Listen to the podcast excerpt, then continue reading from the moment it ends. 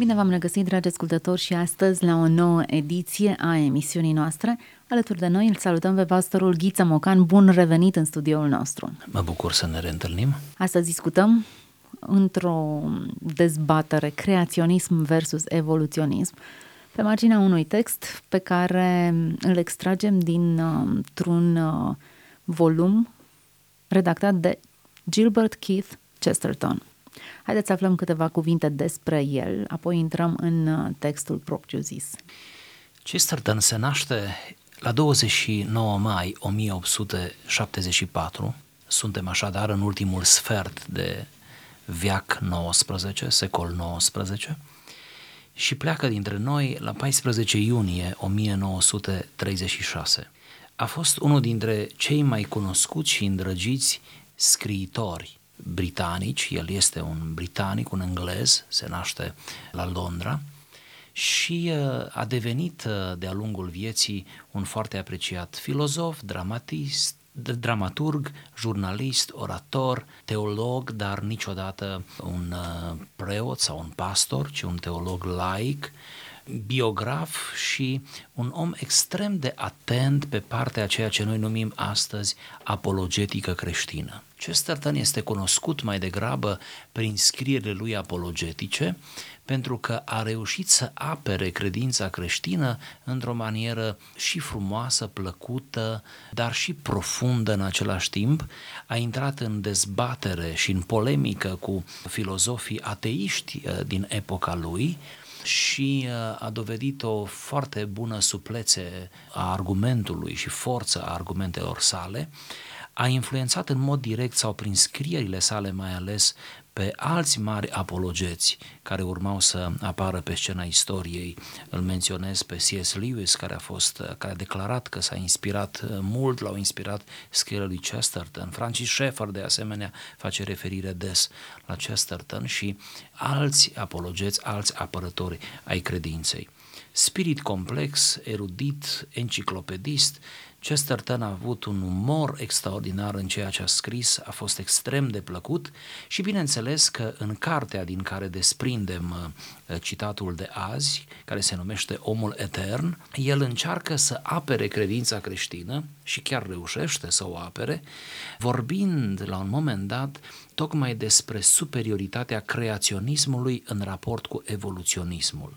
Aș mai menționa înainte să intrăm pur și simplu un fragment, că Chesterton n-a fost niciodată mulțumit de apatia creștinismului anglican, deci a confesiunii oficiale din Anglia, de aceea s-a și dus, pare mi să în 1922, s-a dus spre catolicism la un moment dat, din punct de vedere confesional, în orice caz, el a criticat foarte mult, a făcut multă satiră pe marginea acestui subiect. Creștinul care și-a pierdut motivația, și-a pierdut bucuria, entuziasmul, un creștinism de fațadă, nominal, un creștinism de bonton, de registru, liturgic și nimic mai mult.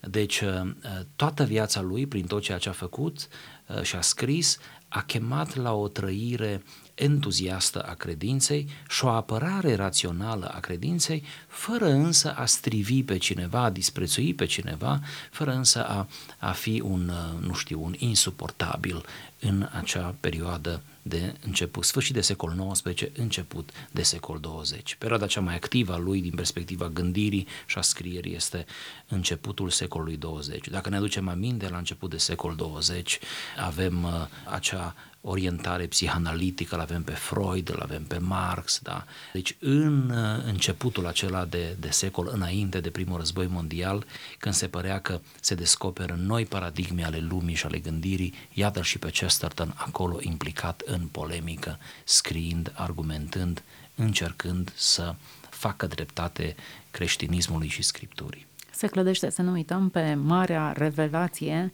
originea speciilor a lui Darwin, care da, da. revoluționează, practic, întreg sistemul exact, de gândire. Exact.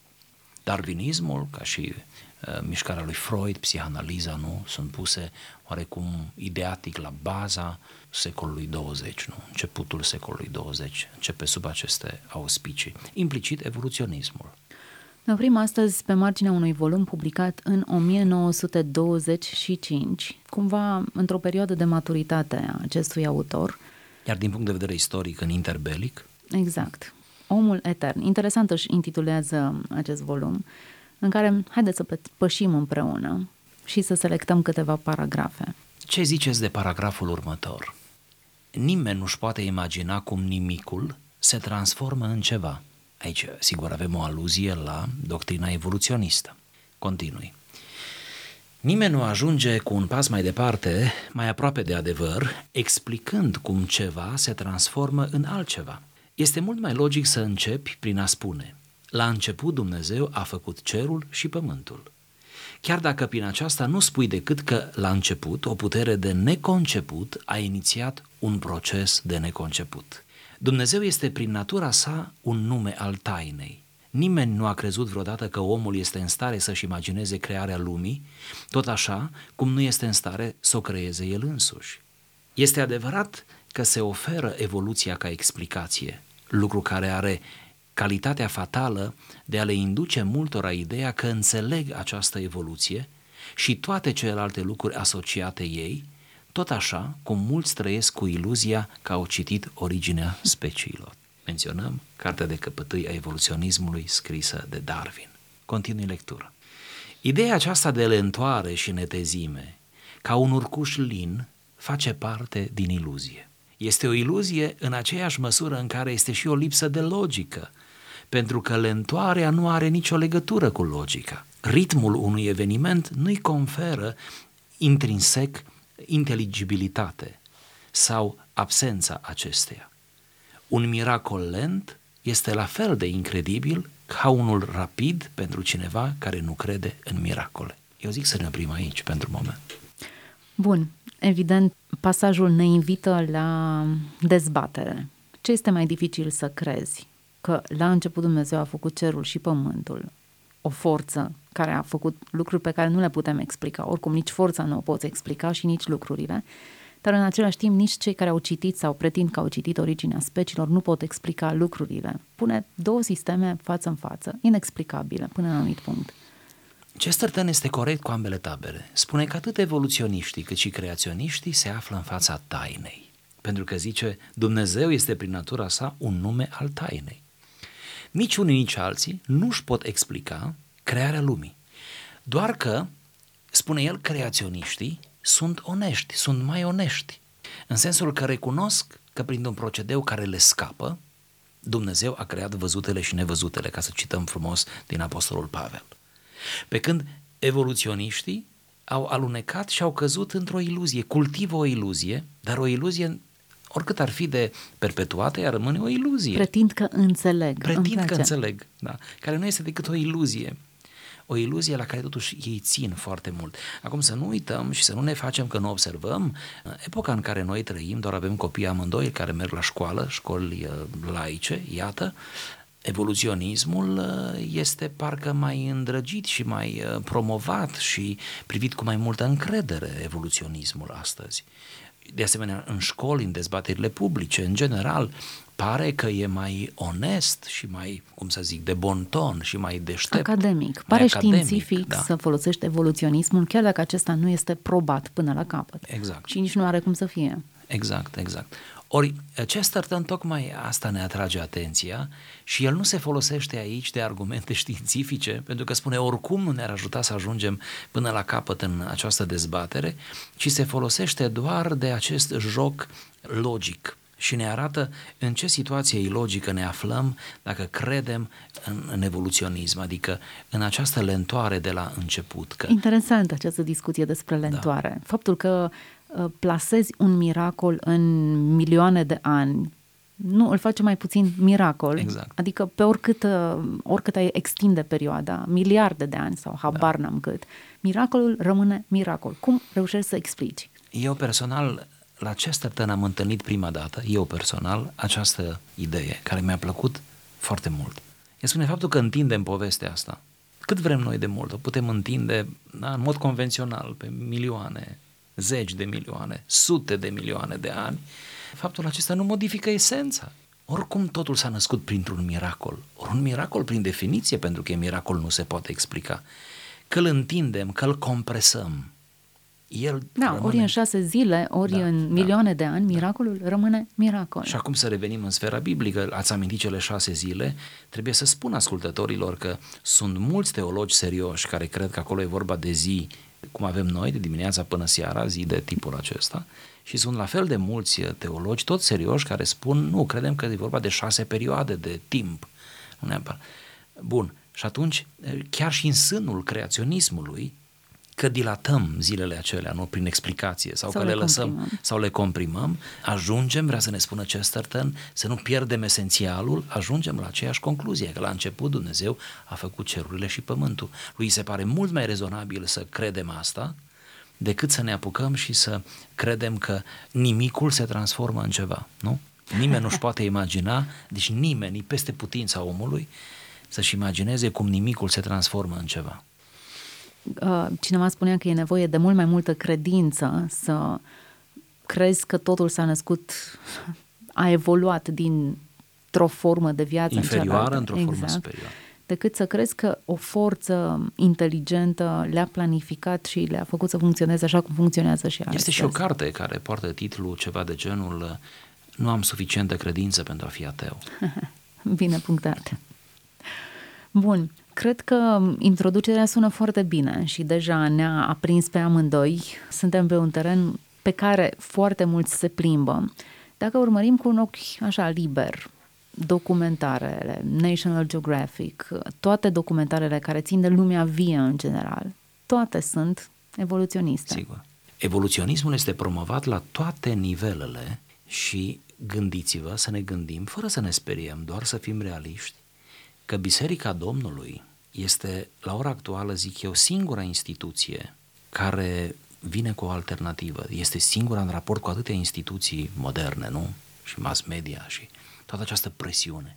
Mă gândesc uneori la copiii noștri, mă gândesc la generația ce vine după noi. Acei copii crescuți în biserică, ce ne ascultă predicile, se trezesc cu, în viață cu predicile noastre, cu discursurile, cu Biblia, cu versetele. Mă gândesc la ce provocare sunt expuși în biserică aud un discurs, cel creaționist, la școală aud un alt discurs, evoluționist. Cred că una dintre bătăliile bisericii cu lumea de azi, când spun lumea mă refer la gândire, la concepții, unul dintre războaiele ce le poartă biserica cu lumea este în zona aceasta a creaționism versus evoluționism. Vor spune poate unii care ne ascultă, bun, dar ce miză în toată povestea asta? Ce rost are să ne tot, să ne certăm de la asta să avem, da? Păi are rost. De ce? Pentru că dacă nu credem în varianta creaționistă, dacă, dacă o lăsăm să cadă, pur și simplu aducem atingere naturii și caracterului lui Dumnezeu. Pentru că înainte de a fi mântuitor, răscumpărător, Dumnezeu a fost creator. Există o ordine a lucrurilor chiar și în manifestarea caracterului lui Dumnezeu. Înainte de toate, Dumnezeu a fost creator. Dumnezeu a creat. Dacă faptul acesta nu ne interesează sau ne este indiferent că a fost sau n-a fost, noi deja am amputat o parte din caracterul, natura lui Dumnezeu. Noi nu mai suntem teiști până la capăt. Am vrut să duc acest demers până la capăt, chiar dacă pare un pic dogmatic, pentru a înțelege că nu trebuie să ne fie indiferent în ce credem și ce promovăm. Pe de altă parte, nu trebuie să fim habotnici în promovarea creaționismului. Nu trebuie să impunem creaționismul, cum încerci să impui un lucru, mai ales în spațiul nostru postmodern, cu atât mai mult caz în ridicol și nu te mai ascultă nimeni. Uneori e bine să ascultăm, cum și Chesterton a făcut, să ascultăm argumentele evoluționiștilor și să încercăm să le demontăm cu zâmbet, să ne folosim de logică, să ne ajutăm cu astfel de scriitori pe care noi îi pomenim sau îl pomenim astăzi aici, care ne aduc argumente izbitor de logice, care produc acest zâmbet când citim da? și care continuă spunând că nu se poate ca nimicul să nască ceva, nu se poate, mintea umană nu poate să meargă până acolo. În raport cu această inepție că nimicul naște ceva, mintea umană e mult mai predispusă să creadă într-un miracol, e mai confortabil. Noi suntem predispuși, ontologic vorbind, ființial vorbind, să credem în miracole. Noi suntem predispuși. Miracolul pare mai logic, deși este inexplicabil, dar pare mai logic în raport cu mintea noastră, mă refer, mintea omului da? decât uh, toată această încrengătură, lentoare și, uh, nu știu, dilatare pe care ne propune evoluționismul. Să nu uităm că din prisma noastră este miracol și taină. De cealaltă parte a cortinei, lucrurile sunt explicite. Dumnezeu știa exact cum să fixeze gravitația și toate principiile care noi ne-am străduit în sute și în mii de ani să le descoperim. Pentru noi sunt miracole pentru că nu pricepem cum sunt făcute. De da, partea pentru cealaltă, că noi vedem doar efectele. Tainele sunt, Dumnezeu este Dumnezeu al tainei, dar El însuși este este extraordinar, wow, e prea mic cuvântul pentru ce am spus. Discuția noastră își are sens, pentru că nu îți influențează doar credința de o clipă dacă e creaționism sau evoluționism, ci întreg sistemul de valori. Ți se modifică în funcție de această concepție. Să nu uităm că întreaga istorie s-a schimbat radical de la apariția volumului Originea speciilor. Întreaga, vorbim sociologic, moral, etic, religios, toate sferele au fost date peste cap în urma publicării acestui volum. Sigur, pentru că dacă Dumnezeu nu există, El nu ne-a creat. Dacă nu ne-a creat, înseamnă că nu avem nicio treabă cu Dumnezeu. Implicațiile sunt uriașe. Dacă mm, nu avem nicio treabă cu Dumnezeu pentru că nu există sau a fost scos din istorie, da, din ecuație, atunci nu avem nevoie de un răscumpărător, de un mântuitor. De ce să avem nevoie câtă vreme păcatul nu există? Este doar o, o stare de disconfort mentală care poate fi rezolvată prin terapie, nu? Pe care trebuie să o ignori, doar suntem oameni emancipați, civilizați. Deci iată cum uh, evoluționismul da, a creat o serie întreagă de neajunsuri, un lanț de slăbiciuni și cum un evoluționist e mult mai predispus la o viață imorală, ca să spunem concret, decât un creaționist, cum un evoluționist este mult mai predispus să disprețuiască semenii, să-și disprețuiască semenii, da? să n-aibă nicio grilă morală, nicio, nicio tresărire, nu? în planul acesta moral, emoțional, decât un creaționist. Deci implicațiile sunt uriașe, atât din punct de vedere etic, cât și din punct de vedere dogmatic. Dar haideți să ne întoarcem la Omul Etern, publicat de Chesterton, la un alt paragraf. Ceea ce știm, spune el, în ideea în care nu știm nimic altceva, este că iarba și pomii chiar cresc și că se mai întâmplă și alte lucruri extraordinare, că unele creaturi stranii se mențin în aer lovindu-l cu evantaie de o fantastică varietate, că alte făpturi stranii își croiesc drum și rămân în viață sub puterea grea a apelor, că un alt soi de creaturi stranii umblă pe patru picioare și că făptura cea mai stranie dintre toate umblă în două. Acestea sunt fapte, nu teorii. În comparație cu ele, evoluția, atomul și chiar sistemul solar devin simple teorii.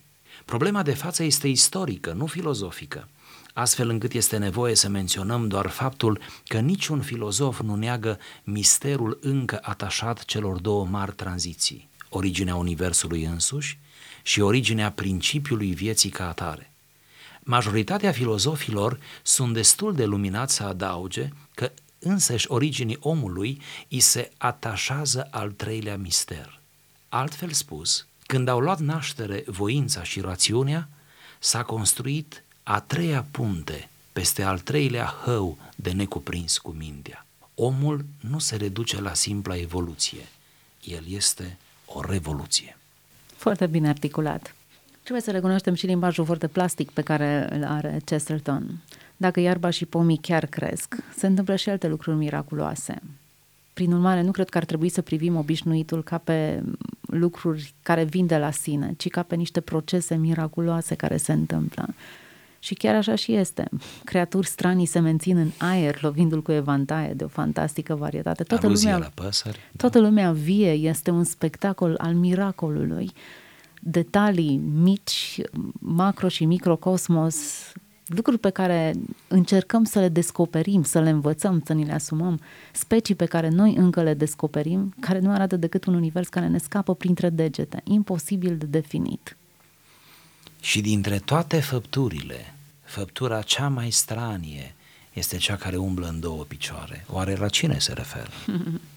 Interesant. Sunt doar câteva fraze în care vorbește despre imensitatea, vastitatea, diversitatea Universului, pe care apoi îl compară cu sistemul evoluționist.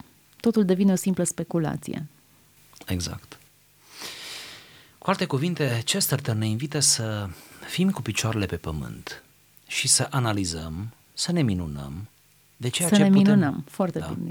Să ne minunăm de ceea ce vedem, de ceea ce putem cuprinde cu ochii, putem simți olfactiv, ceea ce putem atinge cu mâna, un copac poți să-l atingi, da? Într-un fel, aici Chesterton este, este genial, în sensul că ne invită să nu ne desprindem de natură, ci să rămânem în, în această simbioză interesantă cu natura, apreciind creația și prin creație, printr-o relație nemijlocită cu creația, să ajungem la Creator, să-L intuim pe Creator. Aș vrea să fac aici o paranteză pe care obișnuiesc să o fac în anumite contexte. Și mă refer aici, în primul rând, la, la la noi, la orășeni, cei care trăim la oraș. Orașul are neajunsurile lui. Unul dintre ele este că trăim printre betoane și clădiri, ne mișcăm în, în spații extrem de strâmte, străzile, trotuarele, totul se strâmtează, mașinile ne, ne obosesc, nu? Aglomerarea urbană nu mai este o poveste pentru nimeni și încotro întoarcem privirea, vedem oameni și dacă nu vedem oameni, dacă la un moment dat în cadrele noastre vizuale nu vedem oameni, vedem clădiri, care clădirile sunt o operă a cui, să nu spuneți a lui Dumnezeu, a oamenilor. Vedem mașini care, mașinile sunt opera oamenilor. În oraș, noi orășenii, riscăm să vedem numai om, prea mult om, prea mult. Locuitorii de la sat, din Cătune, pe unde noi mergem în vizită doar, dar unii trăiesc acolo și trăiesc viața acolo își trăiesc iubirile acolo, își trăiesc dramele acolo. Ei văd puțin om, ei văd mult Dumnezeu în sensul mult creator, multă creație. Ei simt mirosul ierbii, a fânului, ei simt uh, mirosul bălegarului, ei simt, uh, au o relație mult mai profundă, mai adecvată cu natura. Din ce cauză oamenii de la țară, e propria mea teorie să zic așa, deci să nu mă ia nimeni ca o literă de lege, dar totuși din ce cauză oamenii de la țară sunt mai pioși, mai um, reverențioși, mai sfioși în raport cu divinitatea. N-am spus mai mult, am spus doar atât. Au o altă atitudine, apetență chiar pentru spiritualitate, pentru mistic, pentru mister. Din cauza că trăiesc în mijlocul naturii mai mult decât noi. De aceea, cel mai greu este cu cei de la oraș să-i orientezi spre Dumnezeu, pentru că ei s-au rupt, cum ar veni, de această admirație nemijlocită a creației. Și acum mă întorc la Chesterton. Chesterton ne prezintă aici argumente creaționiste, invitându-ne să ieșim dincolo de propriile noastre creații, orașele, sau tehnologia, hai să vorbim mai despre orașe, să ieșim dincolo de YouTube, de linkuri, de imagini prelucrate în Photoshop și să ne ducem spre natură, cu șanse mult mai mari de a ne minuna de miracolul creației lui Dumnezeu. Interesant. Chesterton ne întoarce la miracolul cel mai mare, omul, făptura pe două picioare, și plasează cea mai mare necunoscută în zona spirituală. Spunea, când au luat naștere voința și rațiunea, s-a construit a treia punte, peste al treilea hău de necuprins cu mintea. Exact. Evident, ceva ce depășește și voință și rațiune, lucrurile explicabile sau cele pe care le putem aduce în zona cunoscută de noi. Spus un pic mai pretențios, fizica, deci realitatea fizică, ne sugerează metafizica, ceea ce este dincolo de. Cumva acesta ne invită la un demers logic, spunându-ne că dacă știm să citim bine Cartea Creației, iar asta e o expresie ilustră care ne vine de câteva secole de creștinism, a fost Cartea Creației, Cartea Lumii, dacă știm să citim bine Cartea Lumii, Cartea Creației, vom uh, ajunge mai ușor, mai bine, mai coerent la Dumnezeul creației, la cel care este în spatele uh, creației. Vom încerca să vom reuși într-o oarecare măsură să-L descifrăm pe Dumnezeu. Problema de față, spune el, este istorică și nu filozofică, nu să ne învârtim uh-huh. în mhm. jurul conceptelor, ci pur și simplu să privim realitatea așa cum ni se livrează ea. Creația, natura, așa cum ni se livrează ea. Și evoluția istorică a acestei creații, acestei creații. Se pare că Chesterton preferă interogația, întrebarea, răspunsului facil, evoluție. Da. Adică mai bine ca filozof te pronunți și spui rămân în spațiul interogației, nu am găsit încă răspunsuri, mă întreb încă, nu știu care este originea omului, decât să evadezi în spațiu celălalt în care afirm cu certitudine evoluția este cea care a dat naștere întregului univers, știind clar că sunt verigi lipsă pe care nu le poți explica nicicum. Pretinzi că știi ceea ce nu este. Evoluționismul se face vinovat întâi și întâi de această anulare a misterului. Dar este o iluzie pură până la urmă, pentru că nici el nu poate să anuleze misterul. De fapt, asta e problema, nu anularea misterului în sine, ci faptul că... Îți dă senzația că ai Îți dă senzația, asta. Da. exact. Da. Nu ai răspunsurile, dar pretinzi că le ai. Da, da.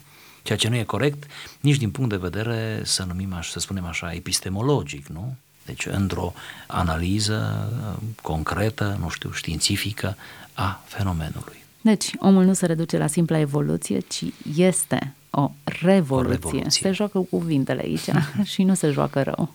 Da. Omul nu face revoluție, ci el, el însuși, însuși este, este o revoluție, o revoluție întreg sistemul. Și are dreptate, așa și este. Să ne îndreptăm spre ultimul pasaj pe care îl putem dezbate în această emisiune. Numai muțele au început să deseneze pentru ca oamenii să ducă ulterior această activitate mai departe. Pitecantropul nu desena reni mai prost pe când Homo sapiens avea să o facă mai bine. Animalele superioare nu au creat portrete din ce în ce mai bune. Câinii nu au pictat mai bine în perioada lor de apogeu creator decât în etapa timpurie, de nivel inferior, pe când erau doar șacali. Caii sălbatici nu erau simpli impresioniști în comparație cu post-impresionismul cailor de curse. Tot ce putem spune despre conceptul reproducerii umbrei sau formei reprezentative a lucrurilor este că acesta există doar în om, nicăieri altundeva în natură și că nu putem nici măcar să-l discutăm fără a trata omul ca ceva separat de natură.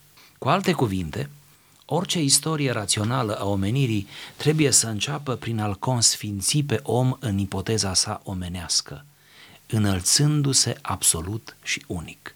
Apariția lui sau a tuturor celorlalte lucruri pe pământ ține de domeniul teologiei, filozofiei și științelor naturale, însă nu al istoriei. Superb conturat. Iată două regnuri separate. Tocmai prin faptul că nu se suprapun în niciun punct, nu poți să spui că e vorba de o evoluție. Chesterton subliniază un alt viciu al evoluționismului, anume trecerea de la un regn la altul. Dacă iei în serios evoluționismul și vrei neapărat să fie evoluționist, te vei lovi de această trecere peste grad sau cum să o numim, peste ordin, ca în matematică. Pentru că vrând de vrând evoluționismul te duce în zona aceea că din condiție inferioară, adică animalică, din animal, într-un anumit fel, în timp, s-a născut omul. Deci dintr-un regn, regn inferior se naște un regn superior, pentru că și evoluționiștii acceptă că omul este superior animalului. Chesterton vrea să spună cât de ilogic, cât de ridicol este să crezi că inferiorul naște superiorul. Mai degrabă ai putea să crezi invers, că superiorul se degradează în inferioritate, că umanitatea devine animalitate și nu invers. E bine, el încearcă să spună că animalitatea, ca animalele, n-au făcut ceva imperfect pentru ca să vină în sfârșit omul prin evoluție și să desăvârșească opera animalelor. Prin aceste aluzii la desen, la ce frumos, la artă, ce frumos se joacă cu impresionismul și postimpresionismul. Vrea să ne spună autorul că omul n-a, n-a, n-a venit în istorie ca să repare după animale. Pentru că dacă lucrurile ar sta așa, te, așa ți induce acest pasaj ideea, e ca și cum omul a venit să întregească animalul. Deci cumva din ecuația asta, cel puțin teoretic, animalul iese bine. Animalul își lasă cumva opera pe mâna cuiva care vine să-i aducă niște retușuri și în felul ăsta iată ce servicii mari face omul animalului, nu? Să, să spunem așa. Nu, sunt două regnuri diferite. Trebuie să-l vedem pe om, spune Chesterton, ca pe o entitate cu totul diferită, cu totul diferită, radical separată de lumea animală. Să-l vedem ca fiind absolut unic, unic, coroana creațiunii, cum obișnuim noi să spunem. Iar toate celelalte lucruri, da? subordonându-se omului, iar lucrul acesta se așează atât de bine în textele Genezei, nu? în textele primei cărți ale Bibliei. Iată că suntem la finalul acestei discuții, cu foarte mult uh, sare și piper, am putea spune. În primul rând, cred că e pitoresc uh, Chesterton și exemplele pe care le menționează aduc foarte mult uh, farmec dezbaterii. Eu recomand întreaga carte. care este un deliciu, un ospăț pentru minte și inimă. Nu avem pretenția că am lămurit noi uh, toți evoluționiștii prin uh, discuția care am avut-o, dar dacă măcar i-am stârnit să caute dincolo de granițele gândirii pe care au avut-o până acum, a meritat acest timp alocat emisiunii noastre. Sigur, iar pentru cei care poate n-au auzit, fiind prea grăbiți până azi de Chesterton, măcar acum am putut să li-l aducem aproape. Ne-am bucurat să fim împreună astăzi pe marginea unei cărți uh, despre evoluționism versus creaționism. Chesterton este autorul, Omul Etern este titlul volumului. Împreună cu pastorul Ghiță Mocan am traversat câteva concepții de bază. De ce credem în cine credem? Cred că răspunsurile sunt multe și sperăm pe parcursul edițiilor următoare să vi le oferim. Dar până atunci, toate cele bune!